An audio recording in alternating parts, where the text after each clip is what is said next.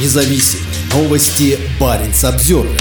ЧВК «Вагнер» продолжает набирать бойцов в Мурманске и Сыктывкаре. Несмотря на попытку переворота, предпринятую Пригожиным, его военная компания не остановила вербовку. Центр набора наемников ЧВК «Вагнер» в Мурманске продолжает вербовать бойцов. Об этом Баренц Обзервер сообщила сотрудница центра, куда журналист позвонил по номеру, указанному в объявлении. Женщина сообщила, что офисы все работают, а по поводу других регионов она не знает. Также она отметила, что люди к ним приходят записываться регулярно. Центр вербовки в Сыктывкаре тоже функционирует, сообщил сотрудник, чей номер был указан в одном из многочисленных объявлений во ВКонтакте. Мужчина сообщил, что вербовка идет в штатном режиме, офис открыт каждый день до 6 часов вечера. На вопрос о том, не опасно ли наниматься в Вагнер после попытки вооруженного мятежа, он ответил, если опасаетесь, то лучше не звоните. При этом неизвестно, продолжается ли набор наемников в других северных регионах. Так, при звонке в вербовочный центр Петрозаводска включился автоответчик. Контактное лицо Вагнера в Архангельской области, судя по сервису GetContact, это бывший противник строительства мусорного полигона в ШСе, доносчик Олег Мельков, заявил, что сам он находится не в Архангельске. То, что вербовка продолжается, корреспонденту Баренц Обзервер в воскресенье подтвердили и на горячей линии Вагнера. Правда, там заявили, что все региональные центры приостановили возобновили свою работу на неопределенный срок и предложили ехать сразу на базу наемников в Краснодарский край.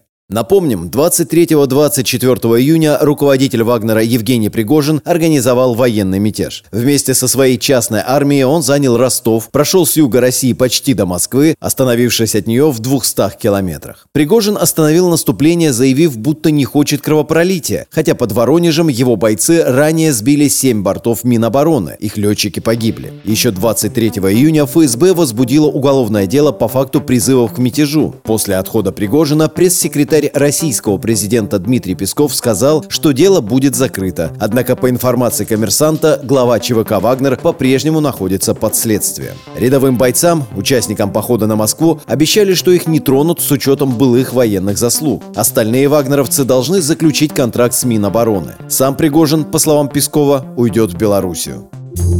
Баренц Обзервер.